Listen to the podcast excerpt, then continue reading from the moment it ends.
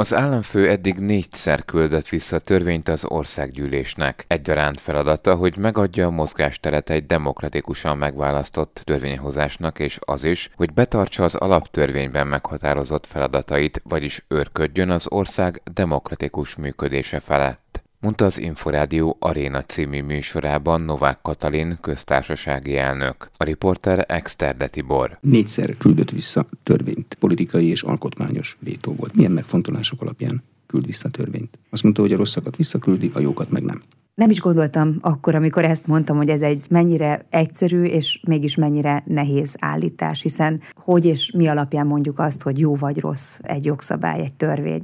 Nekem alá kell írnom a törvényeket egyaránt feladatomnak érzem azt, hogy megadjam a, azt a mozgásteret a, a törvényhozásnak, amelyet egy demokratikusan legitim törvényhozásnak érdemes megadni ahhoz, hogy egy ország működni tudjon, és azt is, hogy az alaptörvényben meghatározott feladatomat, amely az őrködés, az ország demokratikus működése felett is betartsam, és hogy mi, miután ez talán az a zsinór mérték, amit az ember végső soron tud használni, hogy a legjobb meggyőződésem szerint is olyan jogszabályjal, amivel lényegileg alapvetésében valami miatt nem tudok azonosulni, az ebbéli nem azonosulásomat is kifejezzem. Vagy volt erre is már példa, hogyha tisztában vagyok azzal, vagy én úgy látom, hogy egy törvény, bár megszav- megszületett, megszavazták, mégis az alaptörvényel ellentétes, akkor ismételten az alaptörvényben meghatározott feladatom szerint el kell küldenem ezt az alkotmánybíróságnak. Erre is volt már példa. De az alkotmányos vétó az egyszerűbbnek tűnik, ön is jogász, és nyilván van a stábban alkotmányjogász, megmondja, hogy melyik az, amelyik ütközik a létező alaptörvényen. A politikai vétó az bonyolultabbnak tűnik, mert az annak a közösségnek a politikai elképzelését tartja nem megfelelőnek, amelyből ön is van. Vegyük akkor két felé. Az, az alkotmányossági vétó az valóban az alaptörvénybe való ütközésről szól. Ezt sem feltétlenül egyszerű kimondani, hiszen az alkotmánybíróságnak sem mindig egyértelműek ebben a döntései. Még az alkotmánybírák között is lehet értelmezési vita arról. Izgalmasak a külön vélemények. Akár, vagy akár egy szavazásnál az, hogy ki gondolta így, ki gondolta úgy. Én egy esetben éltem eddig alkotmányossági vétóval, Ebben az esetben ez egy építési törvényről szóló alkotmányossági vétó volt, ebben az esetben aztán az alkotmánybíróság egyöntetően, egyhangúan elfogadta, illetve hát ők is alaptörvény ellenesnek nyilvánították ezt a jogszabályt. A másik helyzet az, amikor politikai vétót fogalmazok meg, erre is volt már példa, Mondok is egy ilyen konkrétat, a panasztörvényként elhíresült jogszabály volt ez. Én azzal kapcsolatban egy olyan fenntartást fogalmaztam meg a, az indokolásban is, amely úgy érzem, hogy túlmutat ezen, amiről most ön beszél. Nem arról szól pusztán, hogy én egyetértek személyesen, vagy nem értek egyet azzal, hogy a törvényhozás milyen prioritások mentén, milyen hangsúlyok mentén, milyen ügyeket előtérbe helyezve, milyen eszközökkel szeretne mondjuk egy adójogszabályt meghatározni, vagy az életünk bármely területét szabályozó törvényt alkotni. Én itt látom azt a mondjuk így azt az abstrakciós szintet, ahol a politikai vétónak helye lehet. De ez egy rendkívül szubjektív kérdés. Átlagember abstrakciós szintjén mondjuk az enyémben meg az jött le, hogy az elnök nem örvendezde, ha elkezdenénk egymást följelentgetni. Hát az emberek így fordítják le, nem? Ez az az abstrakciós szint, amiről beszélek. Novák Katalin köztársasági elnököt hallották. Paragrafus. Minden, ami jog. Az Európai Unió jogállamisági feltételrendszerének elemzése Magyarország esete alapján címmel tartott műhelybeszélgetést a Közgazdaság és Regionális Tudományi Kutatóközpont világgazdasági intézete. Az eseményen kérdésként merült fel a többi között az is, hogy az Európai Unió milyen eszközökkel rendelkezik tagállamai jogi megfelelésének ellenőrzésére, és hogyan kezelhető a norma vagy jogsértő magatartás. Elsőként a jogállam definíciójáról kérdeztem Cina Veronikát, az intézet tudományos munkatársát. Természetesen a jogállamiság az egy, mint általában az összes ilyen jogi fogalom az Európai Uniós jogban többfajtaképpen értelmezendő. Természetesen nagyjából ugyanazt jelenti, viszont, viszont különböző szakértők többféleképpen fogalmazzák meg ezt. Én azt gondolom, hogy általánosságban és leginkább közérthetően úgy lehetne ezt megfogalmazni, hogy olyan törvények, intézmények és normák összessége, amelyek egy társadalom működését meghatározzák, és mindezeknek a normáknak meg kell felelniük az elszámoltathatóság, az igazságos jog, a nyílt kormányzás, valamint a pártatlan igazságszolgáltatás követelményeinek, így tehát az olyan tagállami gyakorlatok, mint mondjuk az igazságszolgáltatás függetlenségének a megsértése, vagy a korrupció széleskörű terjedése, vagy a média függetlenségének korlátozása, ezek alássák a jogállamiság helyes működését. Milyen jogállamokat ismerünk, vagy különböztethetünk meg? A legtöbb állam az jogállam? Igazából ezt a kérdést ezt egy kicsit úgy fordítanám meg, hogy, hogy mennyire érvényesül a jogállamiság elve bizonyos államokban, és hogyha most Európáról beszélünk, akkor azt kell, hogy mondjam, hogy az összes Európai Uniós tagállamban kell, hogy érvényesüljön a jogállamiság elve, hiszen az Európai Unióról szóló szerződés kettes cinke meghatározza az EU legfontosabb alapértékeit, és ezek között, vagy alapelveit, és ezek között szerepel maga a jogállamiság is, tehát bármelyik olyan ö, ország, amelyik csatlakozott az Európai Unióhoz, ö, annak ö, az feltételezhető, hogy egy, egy működő jogállam volt, legalábbis a csatlakozás idején. Na most természetesen vannak a világban olyan országok, számos olyan ország, ahol, ahol nem beszélhetünk működő jogállamiságról. Ahol például gondolom diktatúra van például. Igen, igen, igen, ahol, ahol diktatúrák vannak, ott ezek, ezek az elvek természetesen nem érvényesülnek, de az Európai Unióban jelen állás szerint legalábbis mindegyik tagállam jogállam, vagy legalábbis úgy kellene a jogállamiság szerint elveit betartva kellene működnie. De azért a jogrendszerek, a törvényhozás működése az lehet eltérő, mondjuk, ha az európai országokat tekintjük. Természetesen, természetesen. Itt csupán vannak olyan nagyon fontos normák, demokráciaval kapcsolatos követelmények, emberi jogokkal kapcsolatos követelmények, amelyeknek meg kellene felelni elvileg abban az esetben, hogyha, hogyha jogállamiság érvényesül egy országban. De egyébként ez, ez a tudományos életben is egy nagy kérdés, hogy, hogy mennyire beszélhetünk általános jogállamisági definícióról, és mennyire beszélhetünk arról, hogy az Európai Unió mondjuk a egyes tagállamokban a jogállamiságot próbálja betartatni, vagy kikényszeríteni, abban az esetben, hogyha maguk a tagállamok is valamilyen szinten máshogy értelmezik magát a jogállamiságot.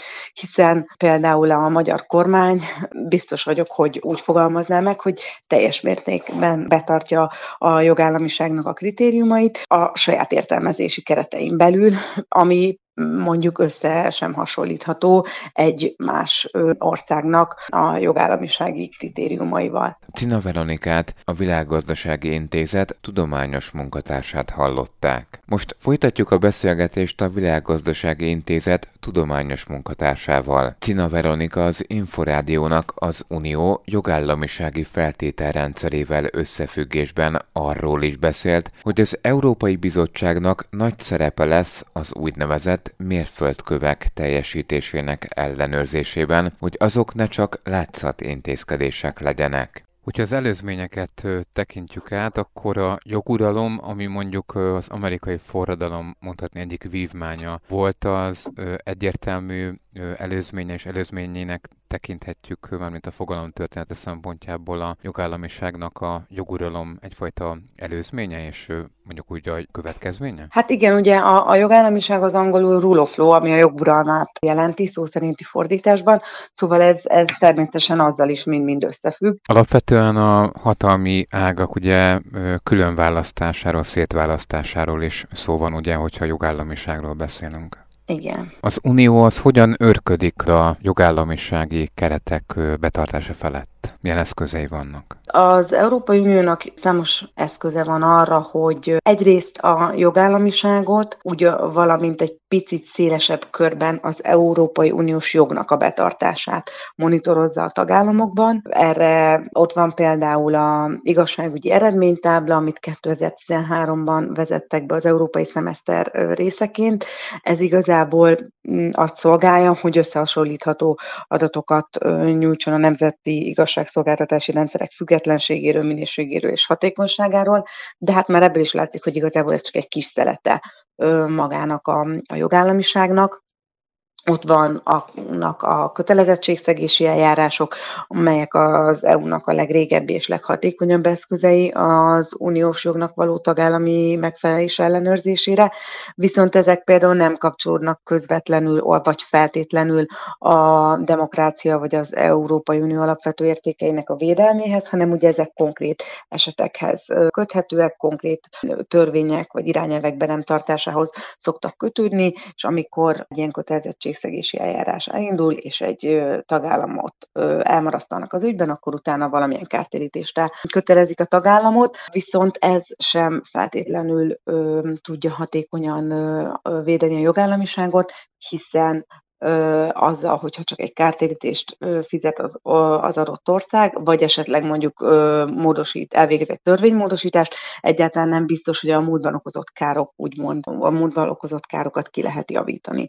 És akkor, ami az egyik legfontosabb, hogyha a jogállamiságról beszélünk, vagy amihez a legnagyobb remény fűződött, az a hetes cikk szerinti eljárás, amit ugye Lengyelországgal szemben a bizottság 2017-ben, Magyarország esetében pedig a Európai Parlament indította el 18-ban. Mielőtt ez a két eljárás elindult, már nagy várakozás előzte meg ezt, a, ezt az eszközt. Ugye ez az az eljárás, ami, hogyha végigmegy, mert az adott tagállamban az EU jog megsértésének súlyos és egyértelmű kockázata áll fent, akkor végső soron a tagállam szavazati jogának megvonásában tetőzhet viszont, viszont nem töltötte be, vagy nem az elvárásokat sajnos ez nem igazán teljesítette ez a, ez a hetes cikk szerinti eljárás, hiszen mindkét ország esetében megtorpant az ügy, mégpedig azért, mert, mert a szankciók kiszabásának lehetőségéhez a, a cikknek a második bekezdését kellene aktiválni, amikor már nem csak azt mondják, hogy ez bizonyos bizonyos értékek megsértésének fennáll a veszélye, hanem hogy meg is állapítják, hogy ezek az értékek sérülnek, és ehhez pedig az Európai Tanács egyhangú döntésére lenne szükség, amire jelenleg azért is lehetőség, mert Magyarország és Lengyelország egymást védeni ezekben az ügyekben. Úgyhogy azt kell, hogy mondjam, hogy, hogy vannak eszközök, viszont ezek eddig nem igazán, nem igazán voltak sikeresek, és a tavalyi év, valamint az idei év alapján azt lehet mondani, hogyha, hogy az Európai Unió mintha elmozdult volna egy új irányban, egy új irányba, melynél a jogállamisági mechanizmus vagy kondicionalitási eljárás más néven jelentheti az áttörést, egy új fajta módszert bevezetve, amely az uniós pénzek visszatartásával próbálná meg kikényszeríteni a jogállamiság érvényesülését az egyes tagállamokban. Egy jogállamisági eljárás, ez pontosan így fogalmaznak? Mikor elindul ez az eljárás, az előzménye az mindig egy vagy több jelentés az Európai Bizottságtól? Nem, igazából vannak, van a jogállamiságról szóló éves jelentés is, ami egy különálló dolog.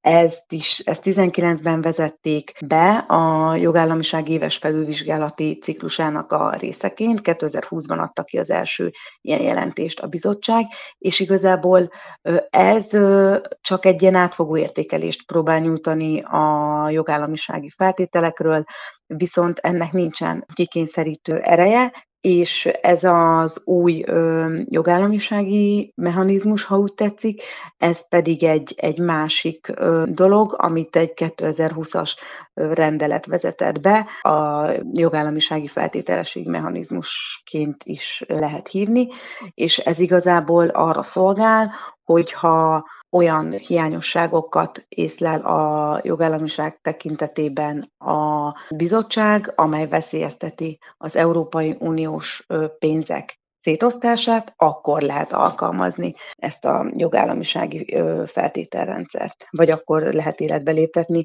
ezt a jogállamisági rendeletet. Többször is hallhattunk ugye azokról a fogalmakról, mint például sajtószabadság, korrupció, fékek és ellensúlyok, az igazságszolgáltatás függetlensége.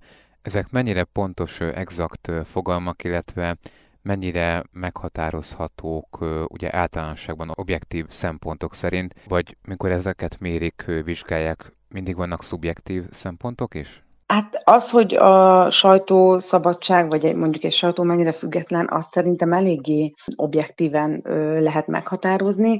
Az is igaz, hogy az, hogy például mennyire hogyan osztják el egy tagállamban a pénzeket, mennyire egy-egy uniós forrás szétosztásánál, mennyire, hogyan működik a, a tender, kik a résztvevők, milyen cégek férhetnek hozzá az egyes forrásokhoz. Ez azért elég egyértelmű, és ez szerintem ebben eléggé kevés a, a szubjektív elem. Szóval például egy ilyen esetben, vagy annak az eldöntésében, hogy az Európai Uniós költségvetés, vagy az uniós pénzeknek a szétosztása, választása az, az egy tagállamban mennyire hatékonyan történik, vagy mennyire a jogállamiság követelményeinek megfelelően, az szerintem ö, eléggé ö, objektíven meghatározható. Tehát ami le van papírozva, dokumentumokkal, szerződésekkel, alátámasztható, bizonyítható, akkor ott egyszerűen nincs kérdés.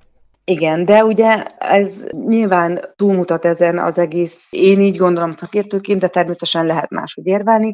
Ha például megnézzük azt, hogy elindult ez a jogállamisági eljárás Magyarország ellen tavaly áprilisban, és utána Magyarország egyből benyújtotta a bizottságnak a válaszát, egyből már ilyen korrekciós mechanizmusokat ajánlott, és ott már ők úgy fogalmaztak, hogy ez és ez és ez a korrekciós mechanizmus, ez, ez elég lesz arra, hogy mondjuk az igazságszolgáltatás függetlenségét már megvalósítsa, vagy a, vagy a integritás hatóság, vagy a korrupció ellenes, az már, az már elég lesz arra, hogy mondjuk csökkentse a korrupciót, és aztán persze a bizottságnak ez még nem volt elég. Szóval természetesen vannak itt azért kis nüansznyi dolgok, amikben, amikben lehetnek nézetkülönbségek, ezért is van az, hogy például Magyarország esetében az egész tavalyi őszi-téli időszak arról szólt, hogy, hogy vajon, vajon el fogják-e fogadni a magyar mérföldköveket, vagy hogy vajon, vajon ezek a, vajon a jogállamisági mechanizmus az, az miben fog tetőzni Magyarország ellen, és hogy lényegében mennyi pénzt fognak visszatartani. Uh-huh. Jogállamisági eljárás, vagy eljárások vannak folyamatban Magyarország ellen? Egy jogállamisági eljárás van folyamatban Magyarország ellen, viszont több címen fagyasztottak be uniós kifizetéseket. Ez egy iszonyatosan bonyolult, és szerintem még a, a szakértők szemszögéből nézve is kicsi átláthatatlan rendszer. Ugye van a jogállamisági rendelet alapján visszatartott pénzek, vagy jogállamisági feltételrendszer alapján visszatartott pénzek, amikről most beszéltünk, ez ugye a 6,3 milliárd euró, amihez a 17 mérföldkövet kellene teljesíteni. Ezen kívül vannak a helyreállítás és ellenálló képességi alapok keretében befagyasztott pénzek, ugye ez az, az, azok az alapok, amit a koronavírus járvány negatív hatásainak a kompenzálására vezetett be a az Európai Unió is, amire minden tagállam jogosult, viszont ezekhez is nemzeti terveket kellett benyújtani, és csak akkor kerülnek kifizetésre ezek a tervek, vagy ezek az összegek, hogyha különböző mérföldköveket teljesít az ország. Itt igazából már van egy átfedés, mert ennek a RRF keretében megfogalmazott mérföldkövek egy része az teljesen megegyezik a jogállamisági rendelet keretében megfogalmazott mérföldkövekkel, és itt annyi, hogy itt már nem 17-ről beszélünk, hanem 27-ről, tehát itt már kiegészítették igazából a meglévőeket. És akkor van egy harmadik zsák, amiből mondhatjuk így, hogy nem érkezik pénz Magyarországnak, ez pedig ugye a több éves pénzügyi keret, ahol a horizontális feljogosító feltételeknek nem felel meg az ország, vagy ott találtak hiányosságot, hiányosságokat is, ebből még olyan 20 milliárd euró körüli összeg az, ami, ami nincsen. Szóval jogállamisági feltétel rendszer az egy van, de hogyha a pénzvisszatartásokat nézzük, akkor igazából több keretből nem jön, és valahol mindhárom keretnek a követelményei között megjelenik maga a jogállamiság, és az, hogy, hogy a bizonyos jogállami feltételeket teljesítsen Magyarország, mert, mert ezek a a kritériumok, ez a kritériumrendszer, amiket teljesíteni kell, és ezek a mérföldkövek, ezek igazából átfedésben vannak egymással nagy rész. Cina Veronikát a Közgazdaság és Regionális Tudományi Kutatóközpont Világgazdasági Intézetének tudományos munkatársát hallották. Paragrafus. Minden, ami jog.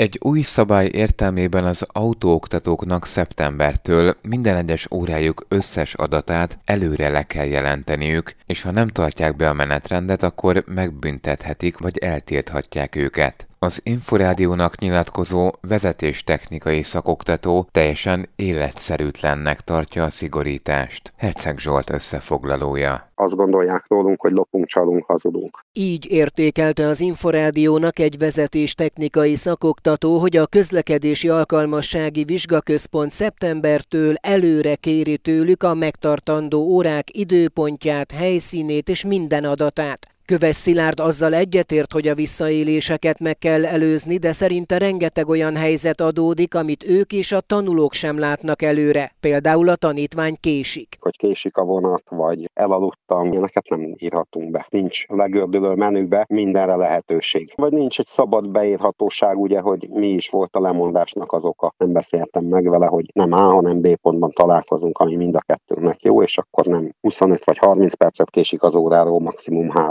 vagy ötöt. Eddig azt a helyet sem kellett lejelenteni, hogy hol teszik ki a tanulót, mondta az oktató. A hol teszem ki, az azért érdekes, mert nekem volt ilyenem, hogy óriási eső leszakadt, egy száli pólóban meg rövid nadrágban volt a tanuló, és nem egy olyan vasútállomáson akartam kitenni, ahol még 300 méter gyalogolnia kell ahhoz, hogy be tudja menni a váróterembe, hanem elvittem egy olyan vasútállomást, ahol kettő lépésre volt a bejárat. Elvileg ezt sem tehetem meg a későbbiekben, mert ha megteszem, és ne adj Isten, várnak és nézik, hogy tényleg adott időben ott voltam-e a váltóhelyen, akkor azt kockáztatom, hogy megbüntetnek vagy eltiltanak. Néha azért módosul az óra útvonala és időtartama, mert meg kell állni Kresztan folyamot tartani, mutatott rá Köves Szilárd. Ha valaki letette a Kressz vizsgát, akkor még igazándiból az a tapasztalatunk, hogy sokszor a tábláknak a nevét vagy jelentését sem feltétlenül tudja. Ráadásul a Kressz vizsga és a gyakorlat megkezdése között két év is eltelhet. Vannak dolgok, amiket akkor itt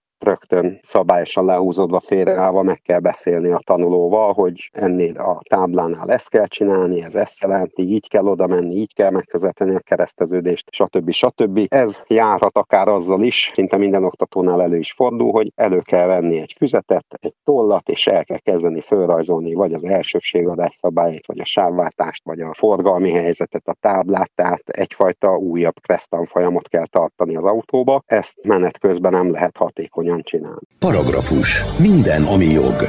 2022-ben 28 befejezett, meghiúsult vagy megakadályozott terrorista akciót jelentettek az Európai Unióban, ami növekedés a korábbi évhez képest. A terrorizmus pedig négy ember életét követelte. Áll az Europol legfrissebb jelentésében. Tóth Claudia, a Migrációkutató Intézet vezető kutatója szerint hasonló tendencia folytatódik idén is. Ignát Márk interjúja. Az Europol évente kiadja ezt a jelentését arról, hogy az Európai Unió területén történt meghúsított vagy megakadályozott terrortámadások számadatai hogyan változtak. Most a 2022-es adatok kapcsán el lehet mondani, hogy 380 letartóztatás történt terrorista bűncselekmény miatt, Itt javarészt még a tervezés, szervezés időszakában le tudtak csapni a terroristákra, de ezzel párhuzamosan azért történtek olyan esetek is, amelyek kapcsán sikeresen hajtották végre a terrortámadásokat. Itt a 2022-es év kapcsán négy halálos áldozatot is követeltek ezek a támadások. A tagállamok egyébként 2022-ben 28 befejezett, meghiúsult vagy megakadályozott akciót jelentettek, és ez nagyon illeszkedik abba a trendbe, ami a megelőző évekhez kapcsolódik, ugyanis 2021-ben 18 támadás volt, 2020-ban pedig 56 ilyen eset, úgyhogy ez a tendencia vélhetően 2023-ban is megmarad. Hol történt, mely országokban a legtöbb kísérlet, vagy a legtöbb ilyen terrorcselekmény? A legtöbb támadást Olaszországban, Franciaországban, Görögországban és Belgiumban követték el, de például Szlovákiában és Spanyolországban is előfordult egy-egy ilyen eset, és sajnos a halálos áldozatokat követelő támadások közül az egyik Szlovákiában történt, amely két áldozatot követelt, a másik pedig Belgiumban zajlott le, illetve Spanyolországban. Nagyon fontos igazából rámutatni arra, hogy ez a jelentés háromféle kategóriába sorolja a terrortámadásokat, és a legkiemelendőbb véleményem szerint az a dzsihadista szervezetek által feltűzelt támadások, amelyek hátterében leginkább az iszlám állam és az alkaida tevékenysége fedezhető fel. Nagyon sokszor lehetett azt látni, hogy az Európol azt tárta föl, hogy ezek a szervezetek különböző propagandaanyagokkal próbálták segíteni a terrortámadások megszervezését, illetve hát a, a toborzást is az Európai Unióban. Ők a dzsihadisták, és van még másik két csoport, a szélső jobb oldalhoz köthető terror események, illetve a baloldali és anarchista terrorizmus, ezekről mit lehet tudni? Az Európol igazából ezt a két másik kategóriát olyan szempontból vizsgálja, hogy azok a szervezetek, amelyek az Európai Unión belül működnek, de nem a dzsihadista gyökerekkel rendelkeznek, ezek például anarchista szervezetek, vagy olyan nemzeten belüli radikális szélsőséges szervezetek, amelyek mondjuk a nemzeti kormányok megdöntéséért próbálnak harcolni, és azért, hogy felhívják magukra a figyelmet, vagy az állampolgárokat például rettegésben tartsák, ők is kvázi terrorszervezetként működnek, ők nem vallási töltetűek, esetek, ott inkább a nemzeti kormányok ellen szólalnak fel, úgyhogy ennyiben térnek el mondjuk a dzsihadista szervezetektől. Tóth Klaudiát a Migráció Kutatóintézet vezető kutatóját hallották. Paragrafus. Minden, ami jog. A századik termékkör vizsgálatát kezdte meg a Nemzeti Élelmiszerlánc Biztonsági Hivatal termékteszt akciója, a Supermenta program. A hatósági teszteken az elmúlt 10 évben mintegy 2180 terméken több mint 215 ezer laboratóriumi paramétervizsgálatát végezték el, mondta az Inforádiónak a Nébih élelmiszer és takarmánybiztonsági igazgatója. Pleva Györgyöt Sipos Ildikó kérdezte. A program 2014 novemberében indult, akkor gondolkodtunk el azon, hogy az a rengeteg ellenőrzés, a rengeteg vizsgálat hogyan juttat jutható el jobban a fogyasztókig, vásárlókig, és úgy gondoltuk, hogy akkor így tematikusan csoportosítva egy-egy termékkört úgy igazából a magyar fogyasztók elé tárunk, hogy lássák, hogy egyáltalán melyek azok a termékek, amelyek a legnagyobb mennyiségben jutnak el a fogyasztókhoz. Ezek milyen kockázatokkal, problémákkal küzdhetnek, mennyire biztonságosan fogyasztható, milyen hibák fordulnak elő a vásárlóknak is, mire kell odafigyelniük a kiválasztásnál. Minőségi rangsort is állítunk fel a termékek között. Miért lehet a fogyasztónak fontos a Supermenta program, tehát azokat az adatokat, amelyeket így nyer a Névi, hol tudja elolvasni, megismerni a fogyasztó? Igyekszünk minél szélesebb körben publikálni ezeket az adatokat, igyekszünk a korcsoportokhoz is alkalmazkodni, sajtóközleményekben tesszük közé az eredményeket, a Nébi honlapján is megjelennek ezek a tesztek. Egy külön supermenta.hu honlapot is hoztunk létre, ami kizárólag ezeket a teszteket tartalmazza, és hát próbálunk a közösségi média területén is, Facebookon, TikTokon, egyéb oldalakon is támogatókat találni. A közösségi médiában is ez alatt a 10 év alatt csak nem 27 ezer követővel találkoztunk. A Supermentán is lehet hírlevélre iratkozni, például ennek is több mint ezer feliratkozója van. Tavalyi januárjában az Agrárminisztérium ágazat értéktárába is felvették a tesztünket nemzeti értékként. Ez azért egy nagyon szép elismerés szerintem. Az EPRES joghurtok tesztjével indult el a Supermenta program 2014 novemberében, de mi volt az a századik termékkör, amelynek a vizsgálatát most nemrégiben lezárták? Valóban 2014-ben az EPES joghurtokkal indultunk, de a 100 teszt között, különösen az első időszakban az alapélelmiszereket, a mindennap fogyasztott élelmiszereket próbáltuk megcélozni, így például nagyon hamar sorra kerültek a különböző kenyerek, a sonka, a párizsi, debreceni tejtermékek, mint a vaj, a kefírek, tejfölök, tehát így próbáltuk a leg gyakrabban fogyasztott élelmiszerekre fókuszálni a figyelmet. Ez a századik terméktesztünk, ez pedig az instant kakaóitalporok. Ilyenkor a Nébi mi mindent vizsgál meg? Tehát nyilván megvizsgálja a minőségét is, az adott terméknek, de mondjuk esetlegesen azt is, hogy milyen olyan anyag van benne, ami nem kedvez az emberi egészségnek, vagy esetleg nem is kellene, hogy oda tartozon, hogy benne legyen abban az élelmiszerben? Pontosan így van, és talán ez is egy hatalmas előnyt ad ennek a tesztsorozatnak.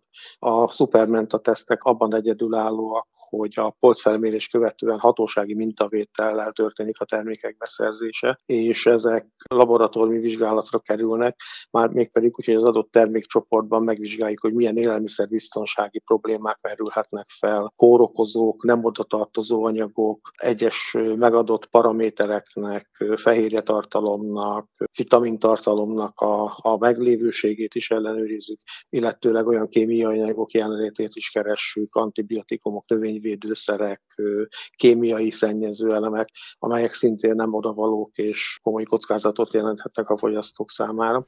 És még egy hatalmas előny van, hogy ha olyan terméket találunk a termékek között, ami valóban kockázat kockázatot okozhat a vásárlók számára, az azonnal kikerül a forgalomból. Pleva Györgyöt a Nébi élelmiszer és takarmánybiztonsági igazgatóját hallották. Paragrafus. Minden, ami jog. Jogi magazinnal legközelebb egy hét múlva jelentkezünk. Munkatársam Exterde Tibor nevében is köszönöm a figyelmüket, Roszkonyi Ádám vagyok.